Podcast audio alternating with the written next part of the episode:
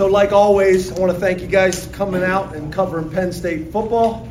Um, really proud of our guys. Battled, uh, we're resilient, found a way to get a win, um, found a way to make plays at critical moments. Denies play obviously was huge. KeAndre's play was huge. Drew responding like that. So uh, I'm just proud of the guys. So obviously we got some things that we got to get cleaned up and corrected. Um, but moving forward, you know, we got to get back to stacking days, stacking wins, uh, and learn from the last two weeks' experiences. So appreciate you guys coming out and open up to questions. Uh, we'll go to Rich and then we'll go to Mark.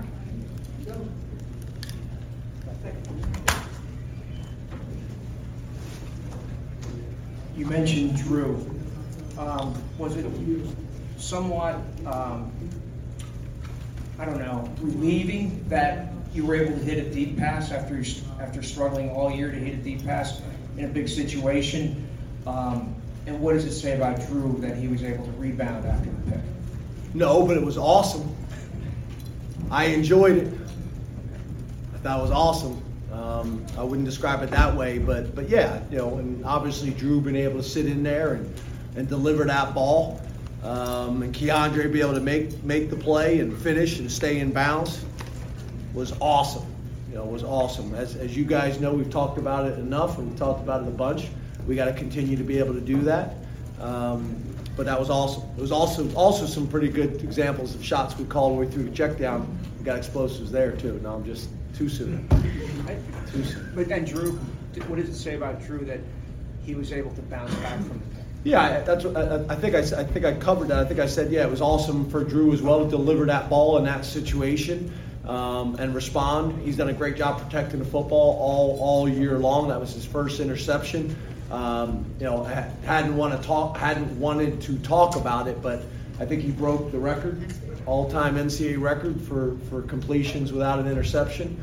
Um, you know, now that's you know we can move on from that, but uh, but I'm proud of him, and that was a big play, and he showed a lot of resiliency. Brennan, then Ally. James, to follow up on Rich's question, because I know you love this topic so much, but in all seriousness, what goes through that play? How does that end up unfolding? Is that something that you call from the sideline? Is that an audible? Can you take us through that? On the Because- shot, on the Yeah, on the, on the last one to KeAndre, I'm sorry. yeah, we we called, I don't know, like every game, we probably called eight. Um, you know, typically when we call a, a go route, it's not just a go. So it's it's a read route. If they're off and bailing, then we sit it down in front of them. The one that we threw to KeAndre earlier in the game on the crossing route that we missed, that was the same exact play call. Uh, they bailed their corners, and obviously we're not just going to throw it. Uh, went to take the check downs, uh, excuse me, the, the, the call outs, or however you want to describe them, and then came to KeAndre and we missed it. Then we called it again. I think that's the one that we hit Kaytron, and then Kaytron uh, was able to advance the ball up the field. Uh, so we, we, we've called them every game. We've probably called 10 to 12 shot plays every game. Ally, then Neil. James, there was so much emotion after last week and trying to flush it, move on, come back home, perform against Indiana. Can you describe the mental, emotional toll that's on your players playing in the Big Ten, having to respond? Um, it, can that be difficult for guys? And how proud are you of what they did today?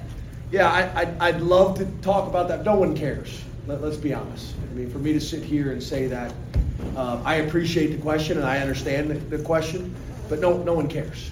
So for us, um, we got to find a way to handle adversity during games, adversity during the week, and adversity in life, and rebound and rebound, and and tune out all the other stuff. Um, and I think for the most part, we've done a pretty good job of that. But to your point, is it is it easy? No, no. But no one cares. Neil and then Andrew Clay.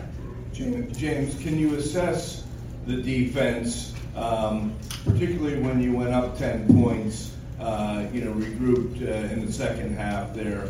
Um, You know, were they throwing some things at you that maybe you didn't expect, or just overall, the, uh, what you thought of the defense? No, we just we just had some blown coverages that we haven't had. And sometimes I'm gonna be honest with you, you make a mistake, and the offense doesn't find you when you make the mistake.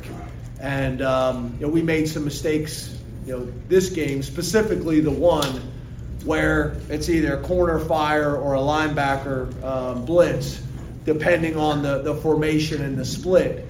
And we ended up, both of them ended up coming. And, um, you know, we were obviously in trouble. So we just, we made some mistakes this week that are uncharacteristic for us. Got to give Indiana credit. Um, they did a good job. We think that we went into that game feeling like that quarterback's a good player. Thought he played well today. Thought he played really well today. Um, but that, that's that's essentially what happened. We blew, we blew some coverages and got caught when we blew them.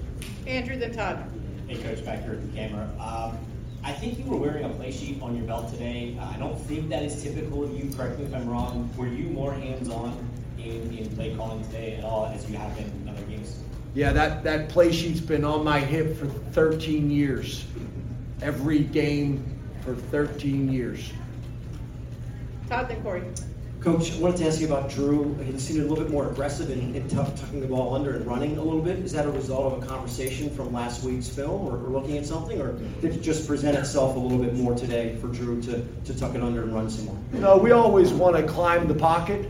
You know, um, whenever you get pressure, the big mistake you can make is drifting in the pocket, and then obviously it becomes difficult for the offensive tackles. You want to drive up into the pocket, and then that's when you take the checkdowns. And if the checkdowns aren't there, then then take off. And um, you know that's where you can you know take a second long and, and create a third and manageable. So you know, he's done a good job of that. I think he can continue to do that. Um, I think there's some things in the run game where he can help us as well on some of the zone read stuff. If, if we'll pull it and run it all out the backside or pull it and throw it, um, I think those things will help us as well right now. I think that's some of the things we've talked about. You know, when Beau's in there, they're concerned about that, which has opened some opportunities in the running game, you know, for, for Potts and, and some of the backs. Um, so I think we gotta we gotta be willing to do more of that. Corey, then Donnie.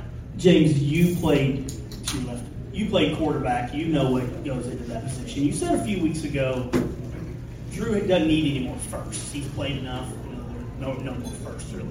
But in this situation, to overcome the interception, to get the touchdown, to enjoy that type of moment in, in a game, do you- can you see this being a little bit of a defining moment for him and how he, how you know, just in his development? Yeah, I think that's a that's a fair like first. That is a legitimate first. You throw your first interception, how are you going to respond from it? And and I thought he, he handled it really well and, and delivered a big time throw, a big time throw. Um, so yeah, I think that's that's a positive and, and something that we can build on. Um, I think the other thing is we got to continue to work at creating separation and getting open um, at tight end and wide receiver uh, to help with those things. Um, and I think we got to do everything we possibly can from a scheme standpoint as well. But but I'm proud of him, and I do think that's a that's a legitimate first to bring up uh, when he you know when he threw his first interception today. Donnie, then Jared. James, the uh, the middle eight was, was big, I thought, for you guys again. Uh, they were driving on the field at the end there with the score 14-14, and Jaylen comes up with the interception. How big a play was that, first of all, to kind of set things up for what you guys were able to do at the start of the second half, too? Yeah, we spent a lot of time talking situational football, whether it's four minute, two minute, middle eight, whatever it may be. That was that was big. Um, and then obviously Jaylen not only getting the interception, but but almost returning it. Uh, that was a big play, and then for us to be able to turn that into some points at the end of the half, and then start the second half with some points, that's a real positive. It's something to build on for sure. Um, but yeah, we talk situational football all the time, and that was a big one in this game. I agree with you. And we'll go to Jared. Hey, Coach Franklin. Hey, Joe. Um, One of the things you guys have been able to do better than most teams in the nation is get after the quarterback. After giving up a couple big plays early, how do you guys remain confident and sending your uh, defensive backs to still get after the quarterback? Yeah, I, I think a couple things. I, I felt like, you know, we've done a really good job all year long of getting people off schedule on first and second down. I don't know if we did that as well today, and that's where the opportunities for pressures and sacks, um, you know, weren't as weren't as maybe common as they've been in the past. Um, but you know, you, you look at you look at um, some of our defensive backs as well as some of our linebackers, including the defensive line with the sacks and the pressures. Johnny Dixon, I think, is having a phenomenal year. I don't know if he's getting talked about enough uh, locally or nationally as a blitzer. uh, being able to finish sacks, um, you know, being physical on the perimeter, you know, making plays on the ball. Uh, he's having a having a really good year. I'm proud of him. Um, but yeah, I think I think whenever you can blitz and be productive from the secondary at the linebacker level, or be able to create those pressures from your down four or three down if we're in our prowler package, then then obviously that that makes you difficult to deal with. Thank you, Coach. Thanks, guys. Thanks, Jake.